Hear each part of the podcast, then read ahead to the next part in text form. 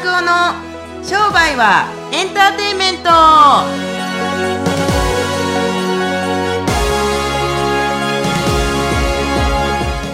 い。メンソーレ。メンソーレメンソーレ。はいこんにちは。ということで、はい。えっ、と今日もまた沖縄からポッドキャストを増田拓夫の商売はエンターテインメント in 沖縄、うん。お届けしたいと思います、ってうオー言ってもねディエンスオーディエンスが一人っていうね。なんともオーディエンスさいや相当いるよねオーディエンスがすごいよ。めなんかちょっとちょこちょこ見移られてるるからちょっと僕ちょっとこういうのはちょっとあんまり嫌いじゃないんですけど。そうなんですよ。まさかの空港から今日はねお届けしていきたいななと思いますけども今日はですね なんとなんとですね。スペシャルゲストが、ね。えーっと、あの、マッサ塾をですね、もう、まるまる5年やったんですけれども、本当に5年前から、ずっとあの、親友で。あちょっとね今あの登場のご案内が来てますけど。そうそう。ね。登場の、ま、ま、まもなく出発するらしいですけれども、はい。はい、5年前からですね、はい、このアナウンスに負けないように喋っていきたいなと思いますが、はい、5年前からあの、お世話になってます、あの、美容師を、えー、他店舗をですね、経営されてます、長森弘明さん。はい。ですね、えー、に今日は来ていただきまして、はい。えー、いろいろお話を伺っていきたいなと、い、うことでですね、えー、長森さん、今日はよろしくお願いします。あの、増田先生、楽しい旅をありがとうございました。もうね、はいこの前の前とね、はいもう引き続きでやきやってるの丸分かりなんですけれども、もうちょっとですね、はいあの、空港で、これあの、フライト前の1時間ぐらい前で、はいえっ、ともうビールも、はいえーだいぶ飲んで、はいで、その、ま、その前ワインもただ、ただ飲みして、はいえーだいぶんとはい来てますんで、はい。えートークも来るんじゃないかなと。はい。で、アナウンスもすごく来るんですけれども、このアナウンスに負けないように、はいあ負けないマインドで、はい。多分やっていただけると非常にいいんじゃないかなとはい、思います。了解です。はいはい。はい。えっ、と、こん、そうですね。はい。今回ですね、ちょっとまあ、長森さんに、まあ、ちかさんの方からも、おご質問があるんということなんですけれども、何か、ね、聞いたことありますか？ありまくりですおーあありまくり。はい。はい、えっと、いろんな、まあ、二つぐらいあるので、二つというか、うんうん大きく分けて、まず一つ目は、うん。その、なかなかですね、こうやって、増田さん、もともと整体師だったじゃないですか。僕がですか？で、はいはいうん、そうそうそう。で、整体師の人がいきなりなんか怪しい、まあネットでね、あの、店舗集客の塾をやりますって言ったところに、ね、うん。うんから始まったっていう増田塾のそのご縁をこう5年間も続けてやられてるって、うんうんうんこうなんで5年、やめてもいいじゃないですか、途中で。そこがね、あのね、なんで続き、しかも、あの、自分より何歳年下えっと、長森さん、昭和何年生まれですか？33年です。?33 年、僕20、そう55年なんで22歳下です。はいはいはいは。はいい。はい。でその若造から何で学ぼうかなと。いや、あのー、最初に増田先生のところを応募したのは、僕若い人から学びたいと思ったんですね。うんやっぱりあのー、大事なことって、年を重ねることではなく、やっぱり、あの、経験でもなく、やっぱりその持ってるもんだと思うので、いそこはあまり僕の中では全然年齢関係ないですね。反対に、若い人から学ぶことが多いような気がしました。でもいろんな先生いるし、はいはいいろんなのあるじゃないですか。はなんでだったですか？なんでですかね。たまたま？もうこれだから本当にご縁だと思いますよね。で、もしお会いして、本当に縁がなければ継がないわけで、縁っていうのは縁なんで、あの、損得じゃないんですよ。はい。これがまたね、やっぱり、あ、繋がんない人は一生繋がんないんですね。ややっぱりそういうことってやっぱ僕はあると思います。そういうのを考えます、うん感じます。はい。あ、で、5年こう、見てきてどうですか？増田さんは、こいや、えっと、だから最初の頃とまた今は全然違いますよね、先生もね。やっぱり進化してるなと僕思いますね。う。えー、実際に成果とかっていう部分では上げられたんですか？あ、僕ですか？はいえっと、僕の成果で言うと、まあ、売り上げも10%ぐらい上がりましたし、あうんとスタッフが半分以上入れ替わりましたね。うーん。はい。まあ、それが一番、入れ替わったというか半分ぐらいやめたっていうか。い え、それ大丈夫なんですか？や大丈夫です、逆に大丈夫です。何の問題もないです。はい。はいえ、辞めたことってことは新しい人がまた入ってきて。そうです、そうです。やっぱりあの、バスの行き先を変えると、そこで降りる人がいますから、やっぱり一回降りてもらった方がいいですね。全員降りてもらって、行き先変わったバスにあなた乗りますかと。聞いて、それでまた走り出すと。なるほどね。ええで違うバスの人を乗せるっていうことを、はい増田塾行った後にはいした。あ、そうですね。で、はいそこからこう会社の雰囲気とか、まあ、はいマネジメントっていうところも聞いていきたいところだったんですけど、はいはどうですか？あの、実際今日こうやって2泊3日で旅行に来てるのも、ちゃんとあの、営業部があって、マーケティングがあって、技術部があって、それぞれの長がいるんですね。店長以外に。ですからやっぱりそういう組織ができてることが、多分僕のこういう時間を生んでるんだと思いますし、そこはやっぱり一番大事ですね。それを教えてもらったのも僕は増田先生だと思ってます。はい。いなるほど。いちなみに、それまではなかったんですか？や、ありましたけど、うんま、まやっぱ基本的に言うと、あの、美容師さんって基本的に技術が一番と思ってるので、そこにやっぱりマネジメントとかマーケティングっていうものを入れたのが、多分うちはなかなかむあの、少ないんだと思いますね。数が。はいはい。美容師の中で。はあーなるほど、はいなるほどね。あーえ、じゃあ、ちょっとあの、経営者の視点から、あの、聞きたいんですけど、このポッドキャスト聞いてる方とかって、はい。やっぱりこう、店舗持たれてたりとか、スタッフさん雇うっていうのに結構苦労されてる方とかも結構いらっしゃい。ると思うんですけど、はい。はい。どういうふうにこう、人を人選して船に、バスに乗せる、同じ方角にに乗せるっていうのをどうやってやっていくと、うーん。よ、よくあのービジョンとか理念とかって言うんですけど、それも大事ですけど、僕は実際は共通言語だと思いますね。やっぱりあの、同じ言語ではないので、例えば、どこに向かってるかも共通言語の一つだし、この時はこういうふうにするっていう、あの、共通な言語をいっぱい作った方がいいですね。そうしない、それがあると、若い子とか、女性とか男性とか関係なく、言ってることが分かるようにするっていうことですね。なるほど。えええちなみに、ちょ、もうちょっと抽象度を下げてもらっておお伝えしてもらえたら、ねげはいげ共通言語を作るって、例えばどんなこと？あ、例えば、あの、営業会議で決まったことをどういうふうにしようってみんな決まってるし、はいあと、社内だけの SNS もあったりとかしますよね。やっぱりそういう仕組みですね。システム化がやっぱりすごい大事だと思います。はい。へえはいあ、社内だけの SNS ってどういうことですか、聞いちゃっていいの？あ、全然いいですよ。あの、一般的に今 Talknote っていうのがあるんですけど、それを使ったりとか、あとはまあ、あと、えっと、 Evernote も使いますし、 Dropbox も使いますし、まあ、そういう IT、IT はやっぱり使っていかないとなかなか難しいと思いますね。それではい。何を共有するんですか？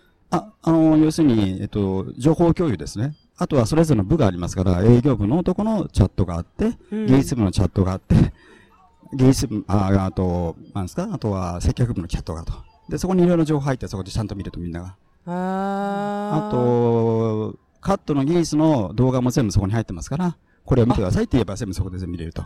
みんなスマホで全部見れるようになってるんですね、そういう。今？はいはいはい。技術をか動画で見て練習するんですはいはいはかいそうですね。ええなるほどね。え、あとなんか、私先ほど、この前ね、長森さんも言ってたんですけど、女性の人をすごい大事にしているっていうはい話をされてたじゃないですはいか。その話ちょっと伺わせていただいてもいいですか？はい。はい。えーと、まあ、うちの場合は、あの、普通に社会保険入ってますから、今はい産休の子が今1名います。で、産休復帰して子供がいながら働いてる子が2名いますね。ややっぱりそういうところってやっぱり、あの、女性相手ですから、そういう福利厚生なんかもしっかりやっていかないと、やっぱりいけないかなと思いますね。はい。なるほどね。わかりました。で、ね、女性の方、いそうやって産後も働ける人が今二人いるっていうことだったんですけど、はいはいどうしてそういうことを始めたんですか？昔からそれをやってたんですか？そうですね。うちはだから、あの、基本的にそういう福利厚生とかは、えーっと、しっかりやってます。社会保険入ってるし、週休完全使わせ、夏休み1週間、うん冬休み4日間。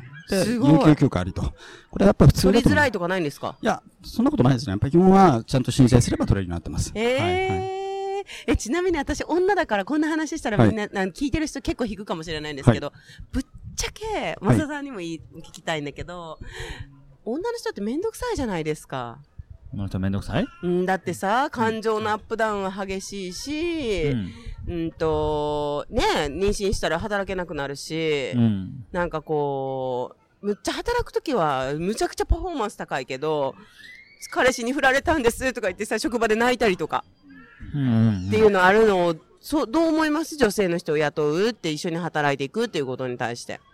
いや、これからの時代あ男も女も、あのーまあ、女の人たちはね、特に、まあ、20代後半、30代全般、まあ、まさか、まあ、とは思いますけど、40代、こまあ、なんか、あ40、アラフォーみたいな人たちも、もう妊娠されたりとかされますけれども、やっぱりね、現実的に、なんかやっぱ代わりって作っとかなあかんなと思いますね。絶対。あのその人に全責任を負わした仕事を僕は負わせないようにしてるんですよ。なぜかというと、やっぱり、な、な、いつ何時何があるかわからない。それもだ男子でも一緒だと思いますけれども。だから、その人しかできへんことを僕は作らせないんですよ。営営業って言ったって、うち、まあ、その、外注も、お何もかも含めて4人いますけれども、やっぱりそれぞれの適任っていうのがあります。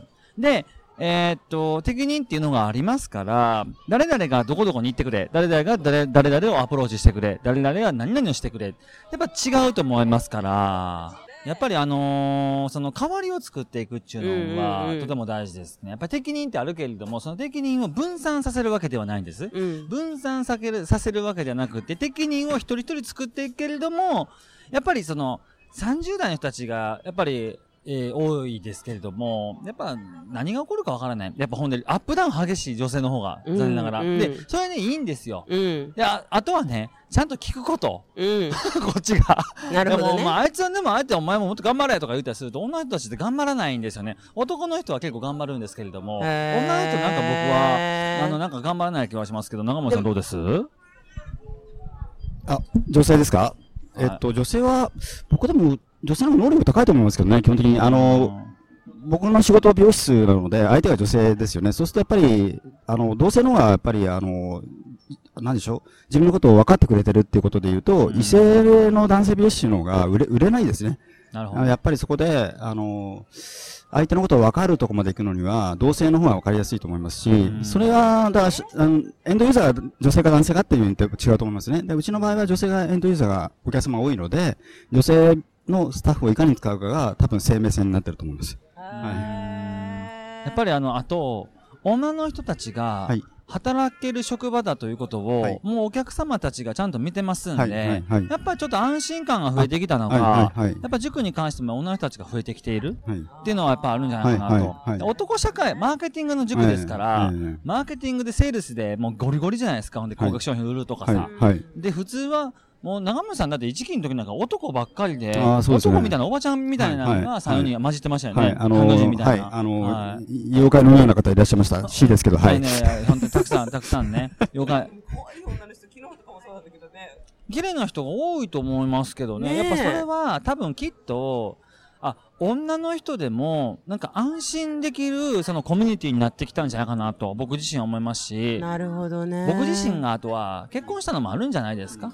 ぶっちゃけた話。なるほどはい。っていうね。のがありますけれども。そうね、子持ちのパパとか増えたもんね。増えた。前まではバツイチのパパがいっぱい多かったですよね。そう、バツイチ、バツ2とかもうね。バツイチ。内縁の妻いますとか内縁の妻3人いますとか、いっぱいいましたから、はい。まあ、あんまりその辺は、あの、突っ込みも、別に僕らはもう別に突っ込みようがないんですけれども、はい。でもまあまあ、つまり私から今こう話を伺ってると、うん女性もすべて活かせるような社長さんっていう人たちが、やっぱりみんなが働きやすい。結局男性も女性も働きやすいっていう職場を作れるんじゃないかなっていう印象を受けたんですけど、これ、ここれが、でも、なんかその働きやすいと一言で言いますけど、じゃあ、じゃあ1万2万の組織になってきた時に、全員が働きやすい会社になってるかどうかは、隅々まで見るのはどうしたらいいんですかねと思うんですよ。うん例えば、ほんま世界企業アップルだったりとか、なったりすると、いや、それはどう、伊東洋華堂はじゃあみんな働きやすいんかっていう話なんですけれども、うんどうなんですかね。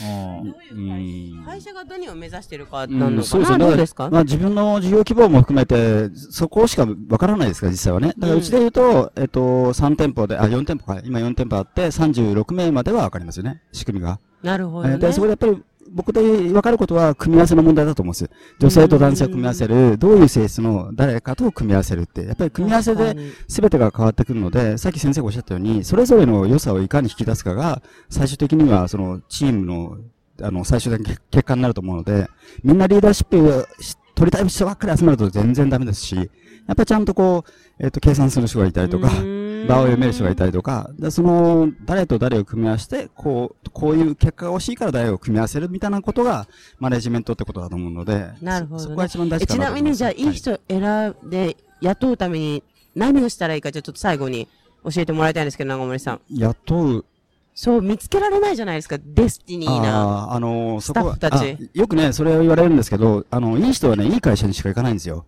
ですから、何をするかって言ったら、自分の会社を磨くしかないです。今のスタッフを磨いて磨いて磨いて、自分の会社が良くなったらいい人が入ってきます。